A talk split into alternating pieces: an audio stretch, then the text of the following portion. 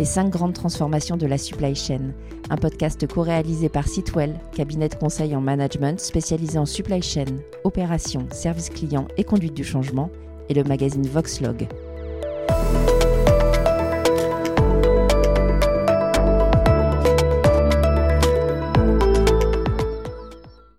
La santé, la sécurité et le bien-être au travail sont au cœur des préoccupations des talents, tous secteurs confondus. Mais s'il est bien une filière où ces sujets sont d'autant plus prégnants, c'est celle de la logistique et du transport. Pour évoquer ces sujets, je suis à Rennes, en Bretagne, avec Émilie Boulin, responsable prévention, santé et sécurité au travail au sein de l'AFT, de la délégation régionale de Bretagne. Émilie, bonjour. Bonjour Lorraine. Alors, pour commencer, moi j'aimerais qu'on revienne sur une notion qui est très très très largement employée euh, ces dernières années, celle du bien-être au travail. Qu'est-ce que ça veut dire? C'est quoi le bien-être au travail? Le bien-être au travail, si on prend la définition de l'INRS, c'est construire une politique de bien-être au travail pour réduire les risques psychosociaux et agir sur le climat collectif et notamment aussi la motivation des salariés dans le travail. Ce qui est important pour prendre en compte le bien-être au travail, c'est de recueillir, si possible, les points de vue des salariés sur les situations de travail qui posent des difficultés, qui génèrent des tensions, et d'échanger sur ces situations avec l'ensemble des personnes dans l'entreprise, la direction, les salariés, les responsables d'exploitation, les responsables de quai, enfin bref, toutes les personnes qui partagent ces situations de travail. Alors aujourd'hui, il y a des enjeux qui sont liés à la prévention, à la santé, à la sécurité au travail dans le monde de la supply chain, donc plus précisément le transport logistique, qui sont assez importants. Est-ce que vous pouvez revenir sur ces enjeux? Alors, ce qui aujourd'hui préoccupe les entreprises, hein, ça peut être effectivement tout d'abord un angle réglementaire. Hein. On a beaucoup aujourd'hui de RH qui s'interrogent sur l'obligation du document unique. C'est un des points par lesquels l'entreprise peut aborder la santé et la sécurité, mais la question des accidents au travail et des maladies professionnelles fait aussi partie du quotidien des ressources humaines. Et aujourd'hui, le secteur euh, de la logistique, du transport sont particulièrement impactés par euh, cette sinistralité. Il faut savoir que dans la logistique et dans le transport, on peut avoir un taux collectif qui est de 5,2% de la masse salariale versée chaque année par les employeurs. Ça, c'est une moyenne. Donc c'est un coût, mais les accidents du travail, c'est aussi des coûts indirects, avec euh, bah, effectivement de l'absentéisme, du remplacement, des frais administratifs, et quand il y a un accident routier, par exemple, on peut avoir euh, de gros frais sur le matériel hein, et euh, sur la marchandise quand on pense aux accidents, on se dit bah, aujourd'hui quels sont ceux qui sont les plus importants?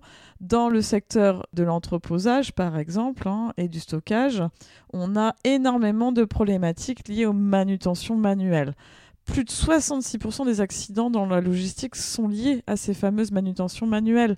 Et dans le transport, ce chiffre-là, il est à 50%. Tout le reste, globalement, c'est des chutes. Et quand on a aujourd'hui des entreprises qui sont ciblées par des actions de la CARSAT, dans le cadre d'un programme qui s'appelle TMS Pro, elles se retrouvent face à une injonction qui leur impose de mettre en place des actions de prévention, sinon effectivement elles peuvent être sous le coup de sanctions. Alors donc aujourd'hui, est-ce que les entreprises du secteur, elles ont conscience de ces problématiques-là? Est-ce qu'elles les ont prises à bras le corps? Est-ce qu'elles s'impliquent? Est-ce qu'elles s'engagent sur euh, ces sujets? Alors, il y a différentes euh, problématiques qui sont euh, soulevées par euh, les entreprises. On parle beaucoup de questions d'attractivité, de fidélisation des salariés. On va dire que les enjeux liés aux ressources humaines sont souvent évoqués. Et ce que nous, on propose effectivement aux entreprises, c'est d'ouvrir un petit peu leur réflexion en se disant, bah, globalement, comment je peux travailler sur ces problématiques RH mais en même temps en me disant bah l'attractivité des métiers c'est pas que le salaire par exemple c'est pas que les avantages sociaux c'est aussi les conditions de travail la question des manutentions, on l'a dit, elle est importante, mais beaucoup de salariés, finalement, sont de moins en moins euh, prêts à subir du stress dans le travail. Alors, on, parle de risques psychosociaux. C'est aussi une dimension, quand on parle de bien-être au travail, qui, finalement, joue vachement sur le psychologique. Hein. Mais le stress au travail, il peut avoir des causes organisationnelles, managériales. Et finalement, c'est aussi sur ça qu'on peut travailler pour favoriser euh, la fidélisation et l'attractivité des métiers. Alors justement, comment on travaille sur ces sujets? Quels moyens, quels outils sont mis en place? Alors, Aujourd'hui, c'est un sujet qui est de plus en plus important parce que l'ensemble des acteurs de la branche vont s'engager à leur niveau sur ces sujets-là. Il faut savoir que au niveau des partenaires, les fédérations patronales déjà à leur niveau s'impliquent, s'engagent avec euh, par exemple euh, l'ANACT, hein, l'Agence nationale pour l'amélioration des conditions de travail, signent des conventions, mettent en place des diagnostics dans les régions sur la qualité de vie au travail sur la qualité de vie des conditions de travail. Il y a des partenariats aussi qui se sont engagés. Nous, à l'AFT, par exemple, avec la Caisse nationale des assurances maladie, on travaille en collaboration avec les CARSAT en région. Et puis, euh, vous avez aussi des partenaires comme Clésia, CARSAPREF, qui se sont beaucoup engagés sur la question de la santé avec le dispositif Transportez-vous bien. On a aussi parmi nos partenaires l'Opcomobilité, qui propose aussi des diagarages prévention aux entreprises. Et puis, dans le cadre de notre convention que nous avons, nous, euh, l'AFT, avec la Caisse nationale des assurances maladie, on a collaboré sur les outils dédiés au secteur du transport et de la logistique pour permettre aux entreprises d'avancer aussi sur ces questions-là, que ce soit sur des supports type document unique en ligne ou même des formations dédiées à la prévention de notre secteur pour monter en compétence les entreprises qui souhaitent être autonomes sur ces sujets-là. Qu'est-ce qu'on trouve dans ces conventions, dans ces formations? Est-ce que vous pouvez nous donner des exemples concrets? Alors souvent, effectivement, ça peut être l'intervention de professionnels qui sont spécialisés dans des diagnostics et qui, pour l'entreprise, les accompagnent dans le cadre de l'évaluation des risques. Il peut aussi y avoir, bien sûr, des formations, on l'a dit, et de nombreux outils que les entreprises méconnaissent des fois. Hein. C'est euh, pour ça que nous, sur euh, notre site de l'AFT, on a pour ambition de pouvoir euh, informer, orienter les entreprises vers ces outils. Et par exemple, ce que nous, nous avons développé en partenariat avec l'ANACT et les CARSAT, ça peut être un outil dédié à la prévention des conduites addictives qui s'appelle CAP, Conduite addictive prévention. On a aussi un outil qui peut être spécifique pour l'accompagnement des salariés qui ont un handicap, qui sont en situation de handicap, que ce soit pour le recrutement, le maintien en emploi, le reclassement.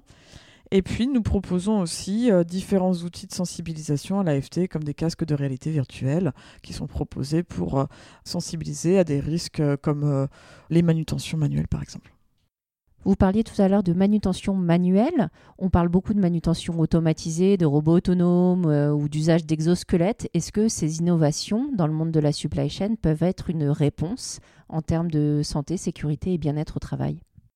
Il y a des évolutions dans les métiers, il faut les prendre en compte. Ça répond à plusieurs problématiques, euh, le besoin de main-d'œuvre, les problématiques de manutention, Aujourd'hui, de toute façon, le fait est que selon les activités, et je pense notamment, on le dit euh, de plus en plus, les livraisons en zone urbaine, ce sont des activités qui vont rester manuelles on aura des automatisations sur des grands entrepôts, mais il restera malgré tout toujours des manutentions sur les derniers kilomètres. Et ça, c'est important de pouvoir le prendre en compte parce que c'est aussi la satisfaction des clients à la fin de la chaîne. Concernant les innovations technologiques, on a une réflexion assez poussée sur les aides à la manutention à la préconisation de chariots, de transpal qui sont tout terrain, qui sont de plus en plus adaptés aux différents besoins et aux différents types de marchandises transportées. En collaboration avec la CARSAT, on communique beaucoup sur le cahier des charges de ces solutions, les financements, les aides possibles pour aussi accompagner les entreprises sur ces solutions. On retrouvera dès 2023 des rendez-vous et des clubs prévention qui seront proposés selon les territoires avec l'appui des CARSAT pour justement communiquer auprès des entreprises sur les solutions à leur disposition qui sont de l'ordre du technique, mais en se disant bah, comment, avec de l'organisation du travail et de la formation, on a une approche globale de la prévention. Alors justement, en quoi consiste la mission prévention de l'AFT la mission prévention de l'AFT, donc c'est euh, une action qui est proposée depuis que nous sommes conventionnés avec la Caisse nationale des assurances maladie.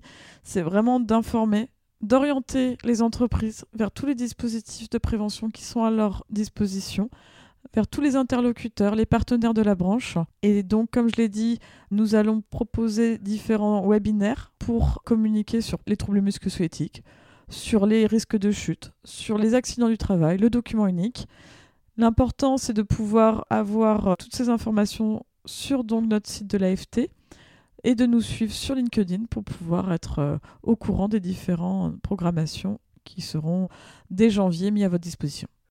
Le message est passé. Merci beaucoup, Émilie.